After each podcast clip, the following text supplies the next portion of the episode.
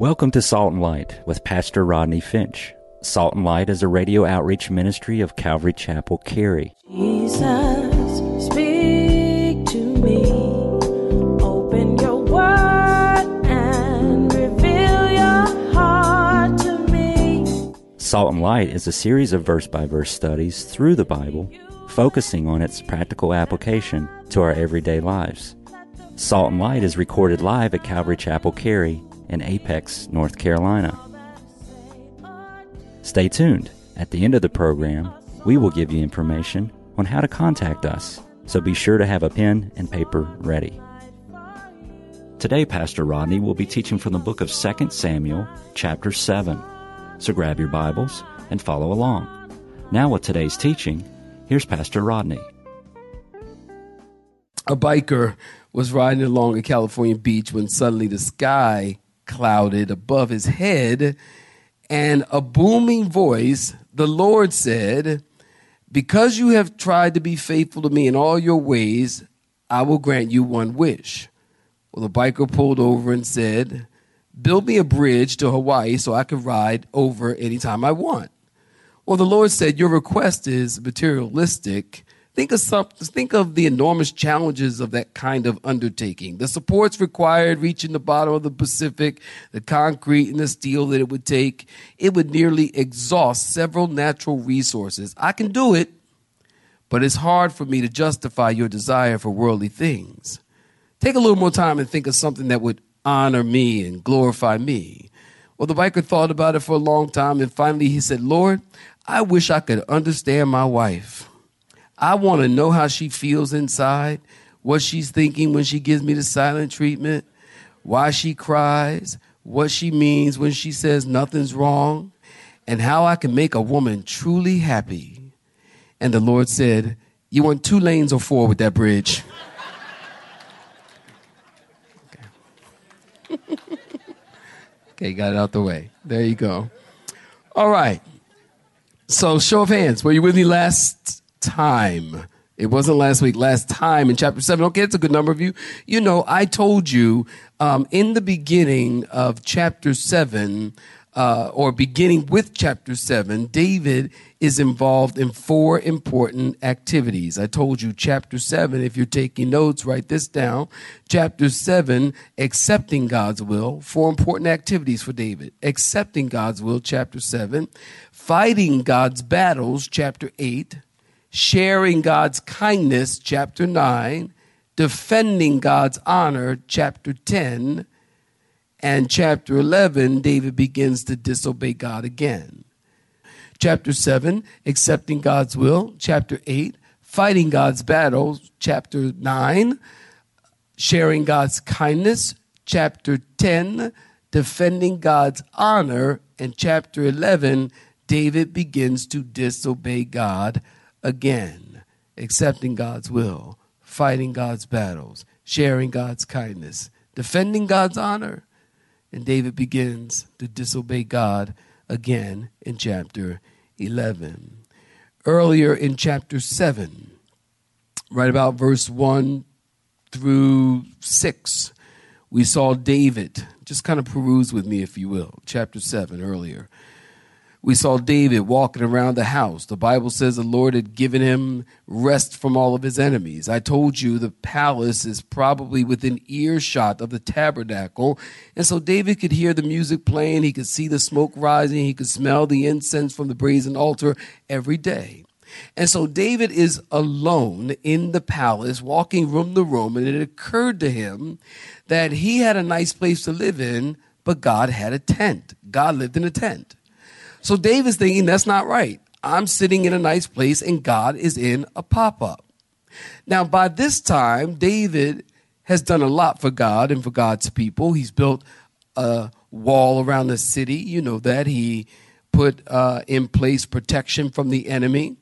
Uh, he's expanded Israel from six thousand square miles to sixty thousand square miles. David has done a lot, and yet David isn't satisfied. We talked about that, didn't we? And I told you that David wants more for his God, and he wants more with his God. This is where he is in his spirit, in his spiritual life, in his heart. he wants more for his God, the tabernacle, and he wants more with his God, a deeper relationship. So David comes to the office and he puts some godly people in his cabinet, and one of those godly people is Nathan the prophet.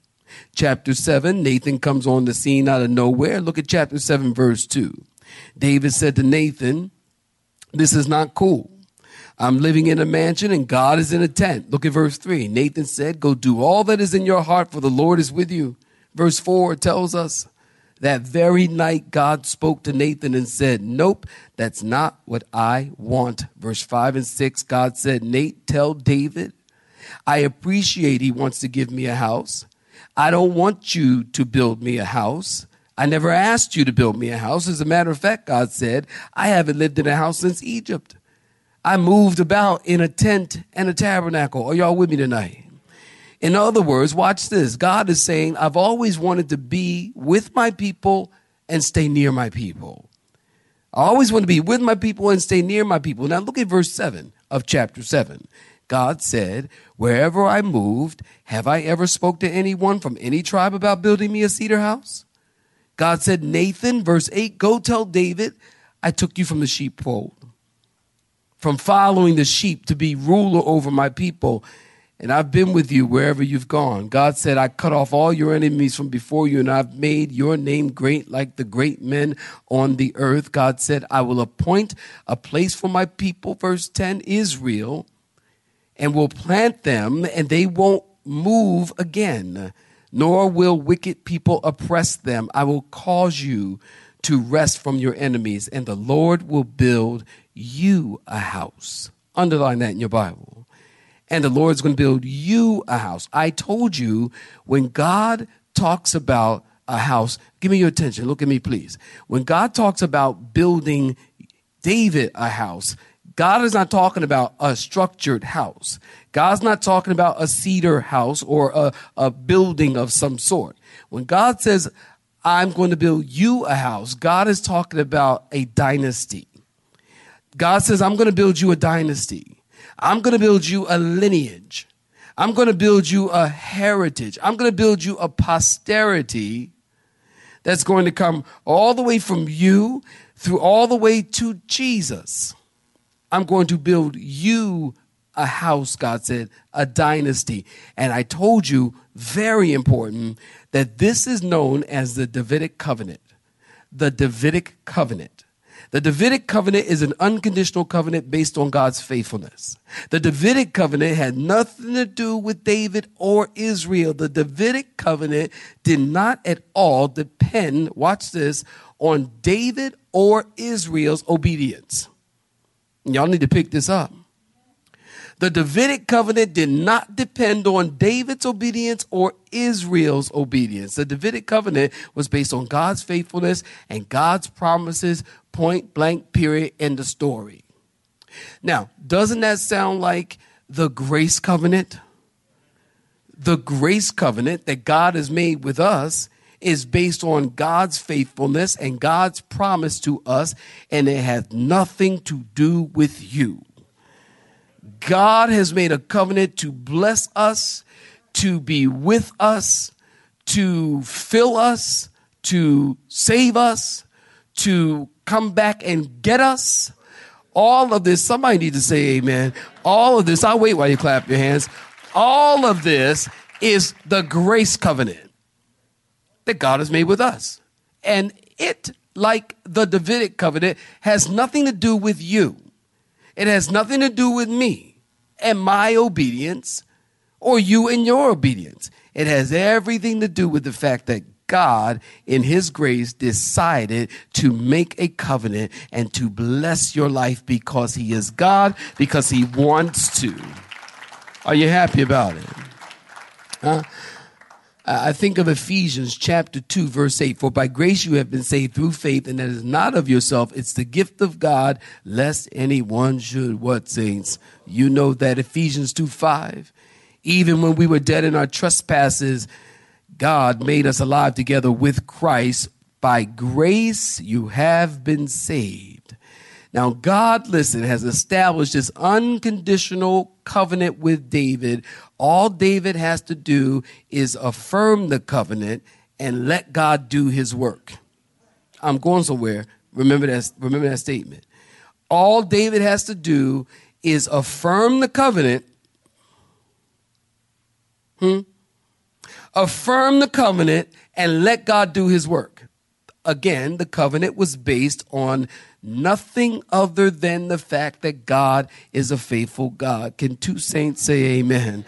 God is a faithful God. We're faithless sometimes. God is faithful all the time. Am I right about it? Am I right about it?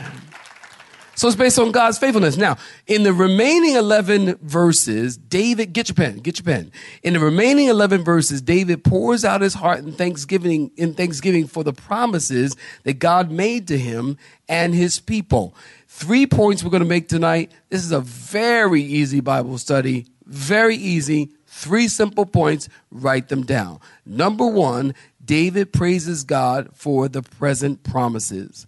David praises God for the present promises. We're going to find that in verses eighteen through twenty-one. David praises God for the present promises. Number two, just put like, uh, what do you call those quotes? Just put quote, quote, quote, quote. David praises God for the past providence. Write that down. Past providence in verse twenty-two through twenty-four. And then finally, really easy tonight, David prays for the future promises in verse twenty-five through twenty-nine. Very easy text. David, number one, praises God for the present promises. Number two, he praises God for the past providence. Did I say providence? Okay, providence. I told you I'm tired. Providence. And then thirdly, David prays for the future promises, verse twenty-five through twenty-nine. We complete the chapter. Chapter uh, Second Samuel chapter seven. I want you to look at uh, verse eighteen. Second Samuel chapter seven. Look at verse eighteen. Saints, if you're looking at verse eighteen, say amen. Then King David went in and sat before the Lord, and he said, "Who am I, O Lord God? And what is my house that you have brought me this far? And yet this was a small thing in your sight, O Lord God. You have also spoken of your servant's house for a great while to come. Is this the manner of man, O Lord God?" Notice how many times he says, "O Lord God." Now, what more can David say to you? For you, Lord God, know your servant. For your word's sake, and according to your own heart, you've done all these great things to make your servant know them.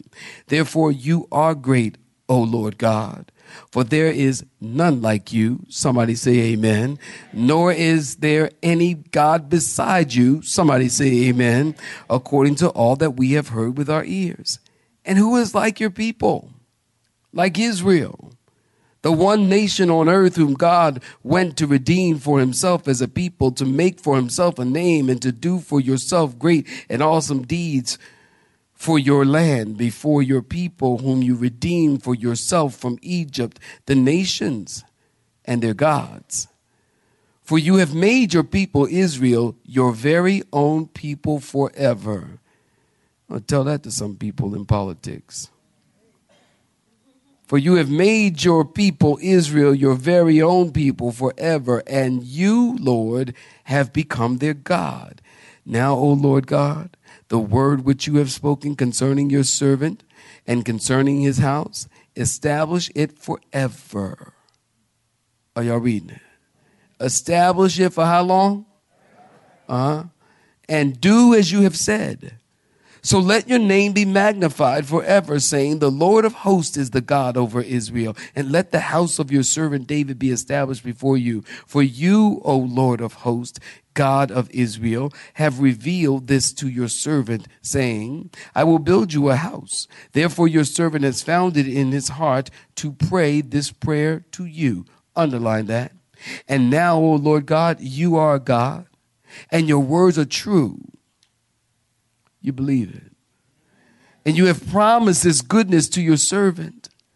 Now, therefore, let it please you to bless the house of your servant, that it may continue before you forever. For you, O Lord God, have spoken it. And with your blessing, let the house of your servant be blessed forever. Point number one, saints, in our outline, David praises God for the present promises in verses eighteen through twenty-one. Now, keep in mind these words. If you were with me, you know this. These words that were spoken to David were coming out of the mouth of Nathan the prophet. God said, Nathan, tell David, you're not going to build me a house. Although in verse ten, a worship center will be built, just not by you. Now, remember last time we asked the question, what do you do when God says no? Remember? Remember? Okay, three people. Let me try it again. Remember? Got it. What do you do when God says no? Verse eighteen, look at it. Then King David went in and sat before the Lord. Listen, when you're disappointed and you're discouraged and God says no, can I tell you something? The smartest thing you can do is go sit before the Lord. No, David, verse eighteen, gets this news, disappointing. He wants to build God a house. What does he do? Verse eighteen tells us David goes and sits before the Lord. That is a great, smart thing for you to do when God says no. In any area of your life, in any situation of your life, whatever you're praying about, if God tells you no, or you don't hear from God, let me let me add that there, or you don't hear from God, like some, you know, God has three answers to your prayer. Did we talk about it the last time? God has three answers to your prayer. Yes, no, and what? Wait. So if you hear yes, woohoo. If you hear no or wait, then go sit and wait and get things in perspective.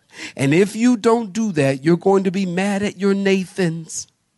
And you'll find yourself fighting against the will of God and doing your own thing. Can I tell you something? It happens all the time. It happens all the time. You want to do something for God, and it's a good thing. It happens all the time. I see it all the time here in church. I'm pastoring this church. People come to me, and they want to do something for God, and it's a good thing. It's a great thing. And they come to me and they say, Pastor, I want to do a great thing. I want to do this for God. It's a great thing, but maybe it's not a thing that we need. And maybe it's not a thing that God told me is for Calvary Chapel. See, what God wants to do here is different than what God wants to do across town.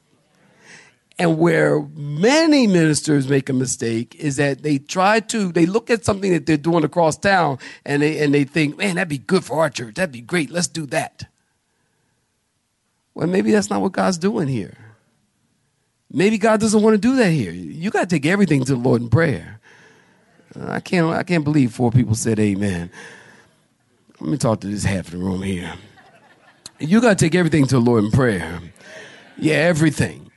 And, and see what God has to say. And sometimes God says yes. Sometimes God says no. And sometimes God says wait.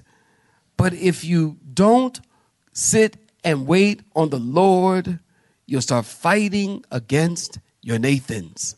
You get mad at your Nathans. You start blaming people and blaming the church and blaming Pastor Jim and blaming. I'm sorry. I don't know how your name got in my head, man.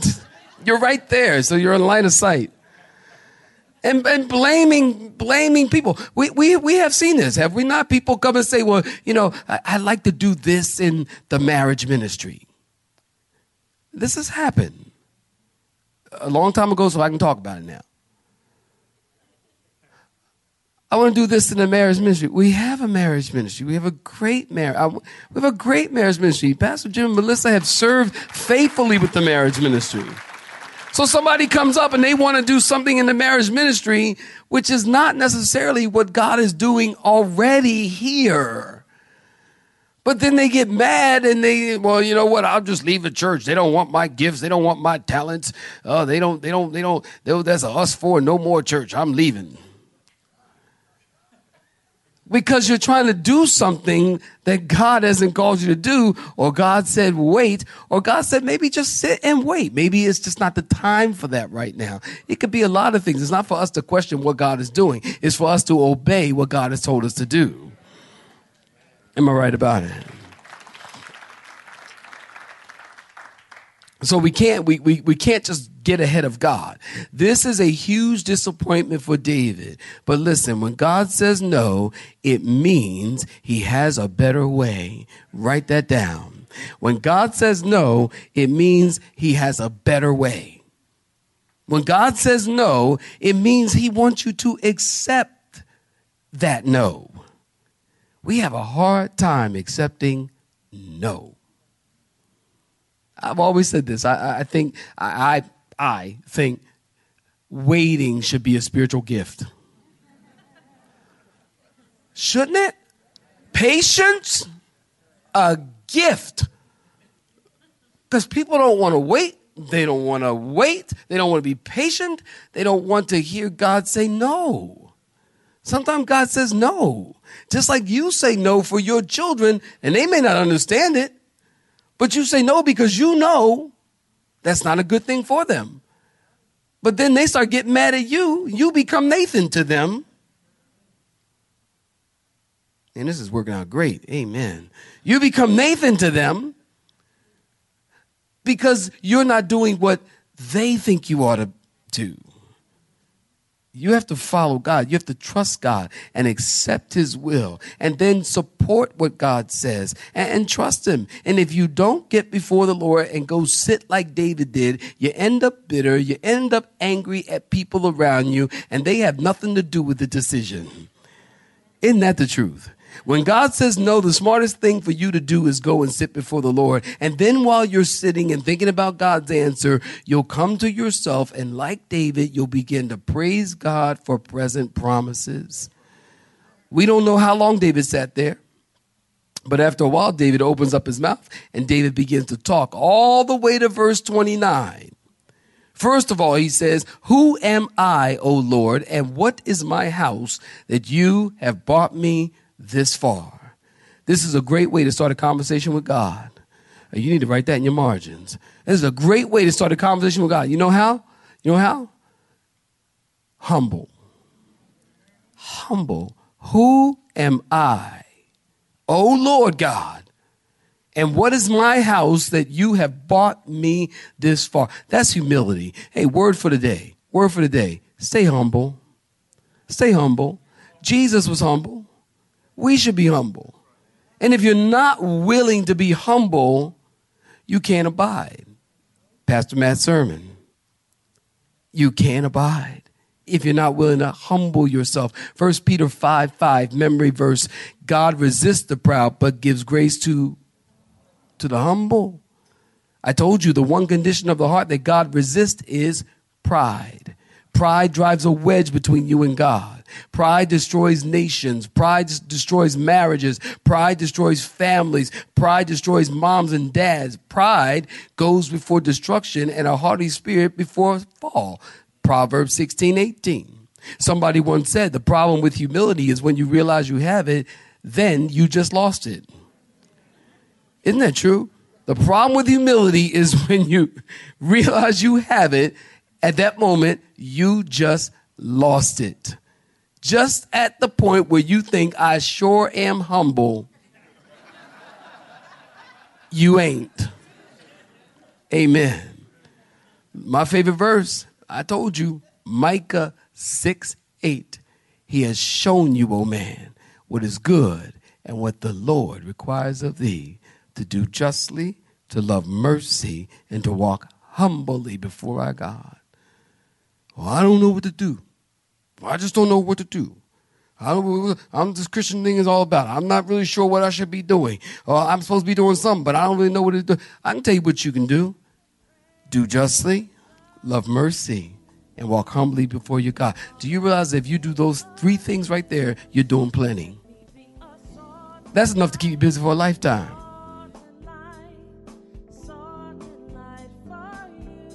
You have been listening to Salt and Light, a radio outreach ministry of Pastor Rodney Finch and Calvary Chapel, Cary, located in Apex, North Carolina. Join Pastor Rodney Monday through Friday at this same time. For information regarding service times, you can contact us at one eight hundred two nine three oh nine two three. That's one eight hundred two nine three oh nine two three. You may listen to today's broadcast in its entirety by visiting the media library on our website at c c carry dot org.